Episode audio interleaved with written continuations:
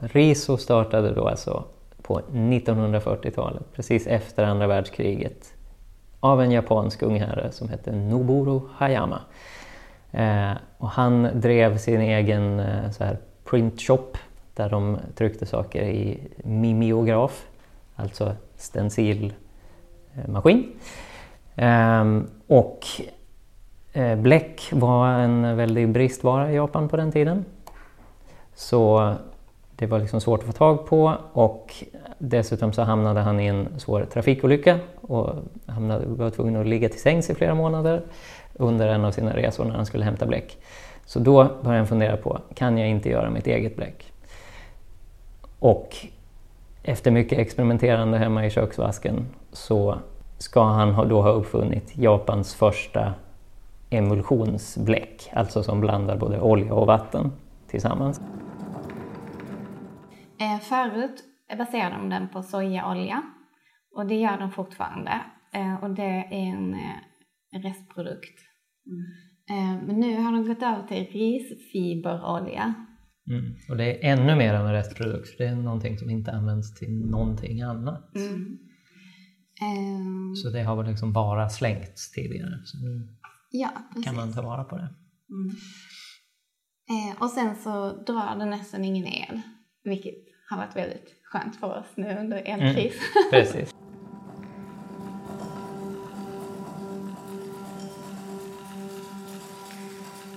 Ja, nu är jag hos eh, Li och Robert Lindblom på Beast Studio. Och jag undrar, vilka är ni och vad gör ni här?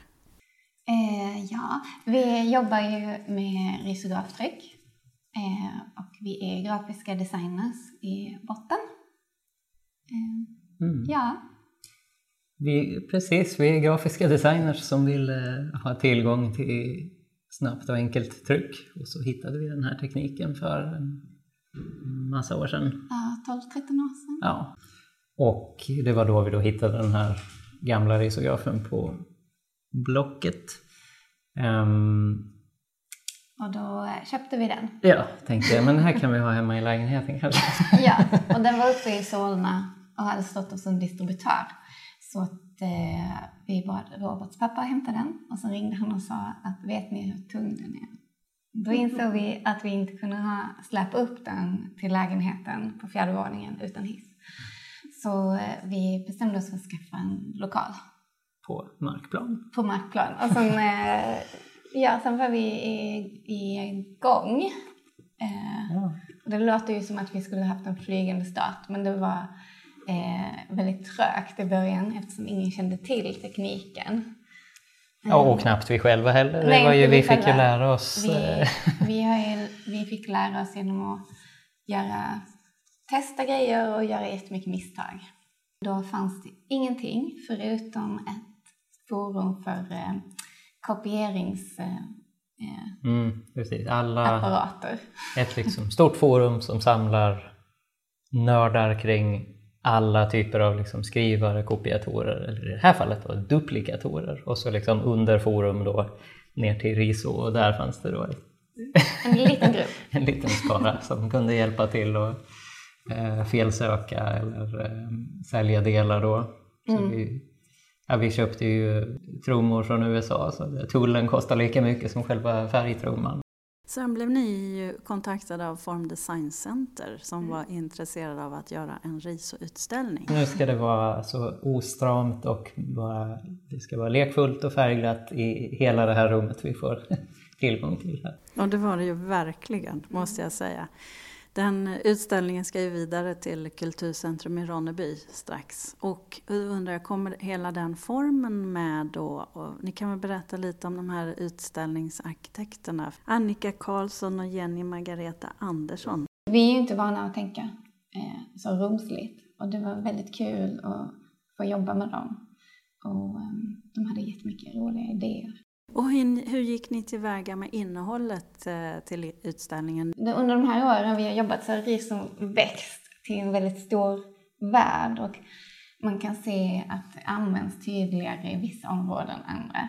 Så att eh, eh till exempel används det inom serieteckning en del. Eh, många illustratörer trycker upp sina postrar och så. Det passar mångas uttryck mm. inom illustration, så då gjorde vi det till en Precis, vi spaltade upp olika kategorier. Då. Precis, och sen hade vi redaktionellt, för vi, vi trycker jättemycket böcker och scenes som, in, som kanske inte platsar in i någon specifik kategori. Men så därför var redaktionellt en jättebra kategori. Men, och sen en stor genre också är musik. Mm. Eh, för eh, eh, hand i hand med Rison så har eh, den här analoga kassetten hade vi en politisk, eller vad Ja, aktivism. Aktivism.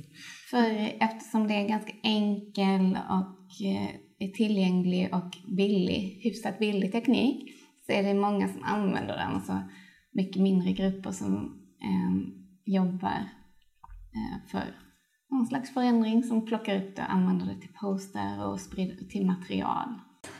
Vi tog ju vårt arkiv som är tio år ja. tillbaka i tiden.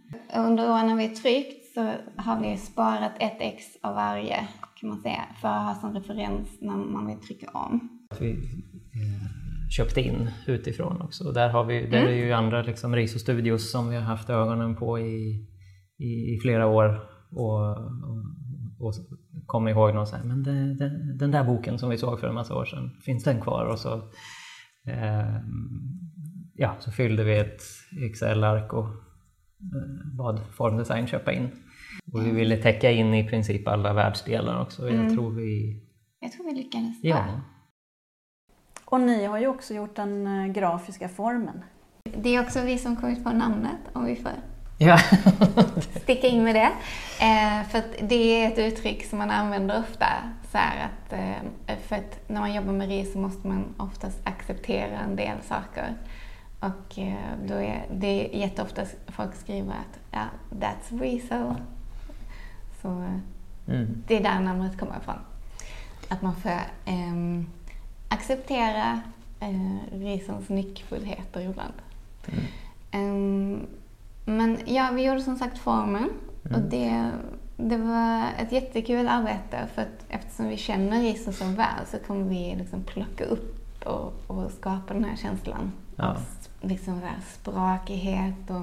Ja, men sen är det också att vi har i många delar så har vi överdrivit den här liksom, kladdigheten och sprakigheten och så där, som man ju... Det, det kanske upplevs att det är så RISO är. plockade vi också in ekorren som eh, är risvärldens eh, lilla maskot. Eh, och det var så att den här ekorren som man kan se, eh, som springer ett hjul, den eh, fanns på, vi har den på vår gamla RP. Så den har funnits på maskiner som tillverkades på 90-talet någon gång. där någonstans. Ja, ja. Det är mycket ekorrar i, i risvärlden. Och sen riso betyder ju ideal på japanska. Men risu betyder ekorre, så det är en, en ordlek. Ekorrar är ju små samlare. Mm. Yeah. Och jag känner att många som jobbar med, med riso är ju också, man samlar liksom grejer. Den här kan man bara ha sen. Den här kanske är, vi, vi har ju sju risoapparater. Och, bara sju alltså? Ja, och en halv. Eh, eller ja. vad blev det? Ja, det, den sjunde är väl den halva tror jag. Ja, okej. Okay. Ja. Eh, men det är ju det är ju för att vi har skaffat dem och eh, det, det är svårt att göra sig av med dem för att mm, de är... Men var och en har en så specifik karaktär eller är det bara Ja, ja det, det, är ett högt affektionsvärde. Det, det, är det ju. Men sen är, av de gamla så är det ju åtminstone två olika uttryck där.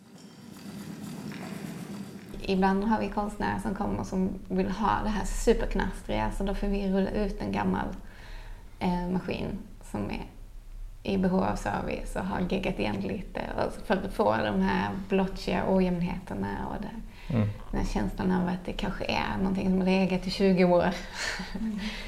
Så det, det, är ett ganska stort spektrum. De är väldigt hållbara maskinerna så att um, hittar man bara reservdelar så, så tror jag att de kan överleva oss allihopa. Mm. Eller om man tröttnar så att säga. Men eh, det är ju det är också därifrån vårt eh, studionamn kommer ifrån. Eh, Ja, när vi startade så visste vi inte vad vi skulle heta men då hörde eh, Robert av sig till en, sin kompis Marta i, i Toronto Mm. och bara frågade så här, de här rismaskinerna, är de, liksom, går de sönder mycket eller hur hållbara är de? Och så svarade hon att they are beasts. Så då tänkte vi det var jättekul. Det var ju passande. Så vi plockade upp Ja. det. Vad bra, nu fick vi den pusselbiten Ja. också. Mm. Mm.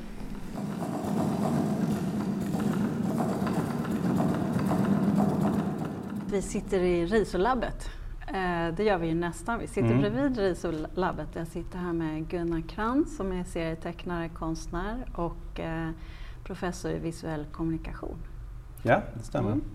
Vad handlar eh, din forskning om? Ja, jag tittar på lite olika saker. Dels har jag min egen konstnärliga eh, forskning där jag tecknar serier helt enkelt och ser vad man kan göra med det mediet eh, på olika sätt. Det har blivit mycket kring dokumentära serier och göra saker utifrån eh, arkiv och sådär. Men sen så eh, är jag också intresserad av seriemediet som sådant och har bland annat tittat på ja, var det kommer ifrån och hur det har utvecklats framförallt i Sverige då. Det här, där man har olika grupperingar av fans som börjar göra saker redan på 60-talet. Och sen, så det är lite det jag har skrivit om också.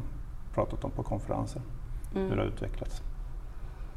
Eh, Du, du är intresserad av relationen mellan tecknade serier och samtidskonst. Ja precis, jag har ju själv, ja, precis, jag har ju själv den, de har ju stått med ett ben i varje läger så att säga, både eh, på seriefältet och inom, inom samtidskonsten. Och sen upplevde jag någonstans att jag började att det, det, de två, två började liksom konvergera, att det blev liksom samma sak av det. Och då var jag tvungen att börja ifrågasätta mig själv, liksom vad jag höll på med. Och, och ut ur det har det ju sen kommit olika saker. Bland annat eh, att jag börjat utbilda folk i serieteckning. Och då måste man också se, inse vad som är skillnad mellan till exempel konst och design som, som en sak. Men också att serierna har ett, ett eget specifikt, eh, är en egen konstform så att säga. Så det är det jag sysslar med de senaste 20 åren faktiskt. Att dels att försöka förstå själv vad det är men också då jobba med mina egna serier i relation till det jag har säga, utvecklat. Mm. Vad jag har förstått på, av de jag har träffat tidigare så finns det ändå ett ganska starkt community kring serier och även kring RISO har det ju växt Oh fram ja, någonting. Och vad gäller Rison så är det någonting som egentligen handlar om att ha tillgång till eh, maskinen, så att säga, till utrustningen. Och det var ju därför vi skaffade en här på universitetet eh, för ett antal år sedan. Då. För att vi ville använda den både internt för våra egna studenter men också för vår egen konstnärliga, ut, ut, vårt eget utforskande. Men också att använda den som ett sätt kring samverkan med, med de etablerade serietecknarna och konstnärerna som finns i, i- i Malmö. Och det har ju funkat väldigt, väldigt bra för det är ju en, en maskin som är väldigt dyr i inköp men sen när man har den då, då är produktionen ganska billig. Liksom.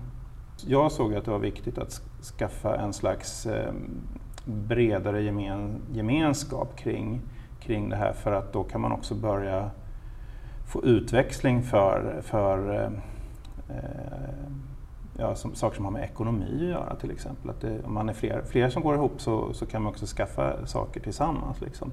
Men också framförallt att jag tyckte att det behövdes en större gemenskap, liksom, att, att man träffades och hade utbyte. Mm.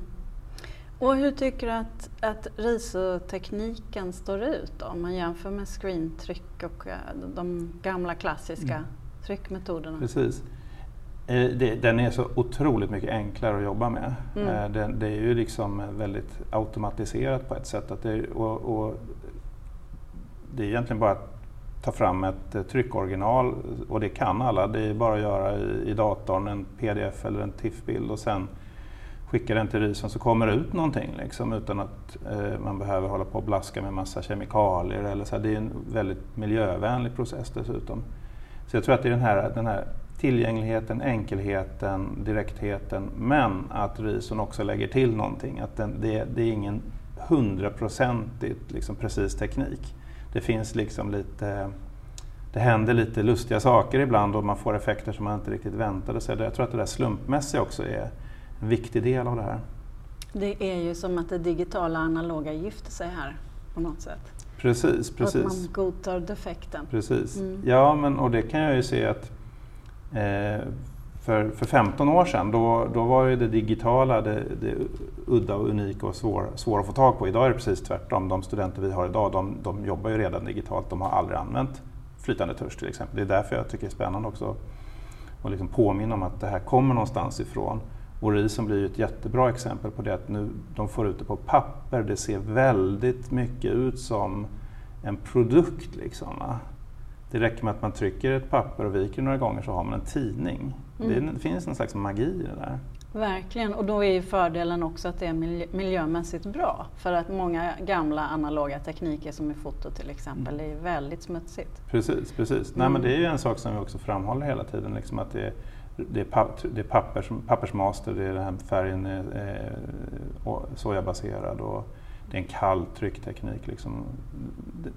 Och det har ju visat sig sen, vi har ju forskare här på universitetet som också jobbar med den typen av eh, det är en sak som är också viktig att framhålla här, att det här handlar inte bara om utbildning eller att vi vill få hit serietecknare och konstnärer, utan vi använder också RISen som, en, eh, som ett labb inom olika forskningsmiljöer. Dels den här serie, seriehubben som, som ju då jag och några kollegor har startat, men det finns ju också innanför hållbar utveckling och, och eh, sustainability och så vidare, så forskare som, som jobbar med sådana saker som sen har tryckt sina presentationer på, på RISON och då får det ytterligare en dimension som jag tycker är intressant. Och det i sin tur har ju sen skapat ett ännu större intresse för trycktekniker på universitetet som helhet. Och det var lite det som var målet från början. Liksom att nu gör vi den här investeringen, vi köper den här maskinen, vi lär oss hur den funkar och sen kommer det ryktet att sprida sig. Och nu får vi ju liksom effekten av att det är väldigt många som vill komma in och ha en workshop i hur man till exempel om man ska på en konferens, att man kan trycka en poster till den konferensen i, i, i fyra färger och mm. dela ut till folk. Mm. Liksom. Det är ju faktiskt otroligt bra. Mm det som innan kallades för kontorsoffset eller med pappersmasters i många fall nog var RISO. Ja. Eh, jag vet att några eh, fanzintecknare i Malmö som gjorde en tidning som heter Asfalt på 90-talet, den tryckte de på, eh, på en, det de sa var kontorsoffset, men det har jag fått reda på sen, det var, var en RISO-maskin liksom, mm. som kunde trycka A4 då. Eh, så det har nog funnits med mycket längre än vad vi egentligen har tänkt på. Det som har hänt de senaste tio åren skulle jag nog säga, jag minns när jag själv första gången såg eh, ett risuttryck att jag undrade vad det var och hur det hade gått till. Liksom. Ehm, det är ju att, att folk har fått upp ögonen för det här säregna uttrycket som rison har som är liksom direkt igenkännbart. Eh, det, det är ett väldigt unikt uttryck och då tänker jag att det det är det som sen har spridit sig, framförallt då bland konstnärer, folk som gör eh, eh, artist books och, och mycket serietecknare. Mm. När man tänker att det, det, är billigt, det är rent, det är vackert, varför är det inte ännu större? Precis, eh, ja Hur stort kommer det bli? Ja, ja, jag har ju träffat, eh, det finns ju några risotryckerier runt om i Sverige. Beast till exempel som är med och har varit väldigt, väldigt viktiga. De, de är ju några som vi också har varit väldigt inspirerade av. Och, och fick, jag fick fått reda på att flera kollegor redan har varit där och jobbat med dem. Liksom. Men det finns också ett, ett, eh, ett risotryckeri i Värmland. Eh, det finns i, eh, i Enskede, finns det ett, eller Hägersten tror jag i Stockholm. Eh, folk som har köpt en maskin och sen startat ett tryckeri liksom, för att de är så förälskade i tekniken. Och det tycker jag, eh, alltså jag hade ju gärna sett någon typ av i alla fall större community i Sverige kring det här med RIS och att man kunde träffas och, och ha, ha, någon gemensam workshop. För det handlar väldigt mycket om det här med utbyte erfarenheter, vilket papper funkar bäst och, och, och hur fick ni till det här? Och, så det finns ju väldigt mycket man säger, så här, shop talk som, som egentligen skulle behöva göras här. Mm. Skulle vi ta och rekommendera alla kollektivverkstäder att uh, skaffa en Ja, ja. Direkt. En, en, det finns ju de här A3-maskinerna med, med två mm. cylindrar som man kan trycka två färger direkt. Liksom. Ja. Det, det var det vi hörde när vi var i Hamburg, när vi liksom fick första inspirationen till detta på, på den, den konstakademin där. Att, uh, de hade en, de hade en, en tjej som var risotekniker och hon gick alltså nästan med skiftnyckel i bak, bakfickan och sa så här, ska ni köpa en, köp en med två eh, färgvalsar för det är outstanding. Liksom. Så det, men vi bestämde oss för en A2 då. Det handlar ju väldigt mycket också om att vi har de här eh, eh, utbildningarna i grafisk design och produktdesign. Att, att förstå det här, liksom, vad händer när man ska trycka till exempel i offset i fyrfärg? Hur funkar det? Och det kan de ju testa här fast, fast det är ju RISO istället, då, men faktiskt se hur det funkar. Mm. När jag kom hit idag så satt ni i möte och pratade om en kommande utställning. Ska vi, vill du berätta lite ja. om den? Eh, det är eh, med anledning av eh, det här begreppet seriestaden som då eh, dök upp för 25 år sedan så har jag eh, som curator då eh, satt ihop en utställning som ska vara på Malmö konsthall i slutet av året. Och Eh, de inbjudna serietecknarna då, som alla kommer från Malmö eller bor här i Malmö, de kommer då jobba med RIS. Och, så det är liksom det som är konceptet, att vi, vi möts kring tekniken och så får vi se vad det blir. Sen är det ju fritt fram att göra vad man vill i rummet så att säga. Men, men tekniken är RIS, så det ska bli jättespännande att se.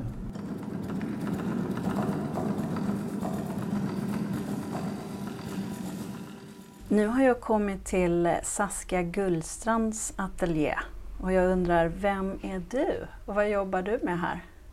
Ja, jag är konstnär och serietecknare och illustratör. Eh, och eh, oftast så tänker jag på mig själv som serieskapare. Och jag gör eh, mörka och ömsinta serienoveller om kärlek, syskonskap och våld. Där det ofta är ett, någon, en vardaglig scen som eh, möter något övernaturligt eller magiskt element liksom, som fungerar som en metafor i historien som kan beskriva en relation mellan två olika karaktärer eller en erfarenhet på ett starkt sätt. Mm. Eh, och i min ateljé så jobbar jag både med mitt eget konstnärskap eh, och med eh, illustrationsuppdrag från kunder. Och jag har jobbat ganska mycket med RISO de senaste åren och RISO-tryck. Eh, både som eh, konstnär och som lärare på Malmö universitet där jag var anställd under flera år och hade tillgång till Sveriges, vad jag vet, enda A2-risograf. Eh, och tryckte med den tillsammans med studenter i olika projekt men också eh, tillsammans med utomstående konstnärer som bjöds in för olika samverkansprojekt och fick pröva maskinen och göra grejer på den. Um, och eh, jag har också hållit kurser i RISO eh, för konstnärer i Malmö och i Ronneby i Blekinge. Risografi är ju en fantastisk teknik om man vill göra artist books oavsett liksom vilket konstnärligt medium du jobbar i. För att det är vackert. Eh, färgerna är ju otroliga liksom, och texturerna som du kan jobba med väldigt speciella. Och att det eh, blir en taktil känsla i risuttrycket som är, liksom, skiljer sig väldigt mycket från det du kan få på vanlig kopiator. Eh, så att, och, och så är det billigt. Eh, så det, det kombinerar liksom jätteintressanta konstnärliga möjligheter med ett lågt pris.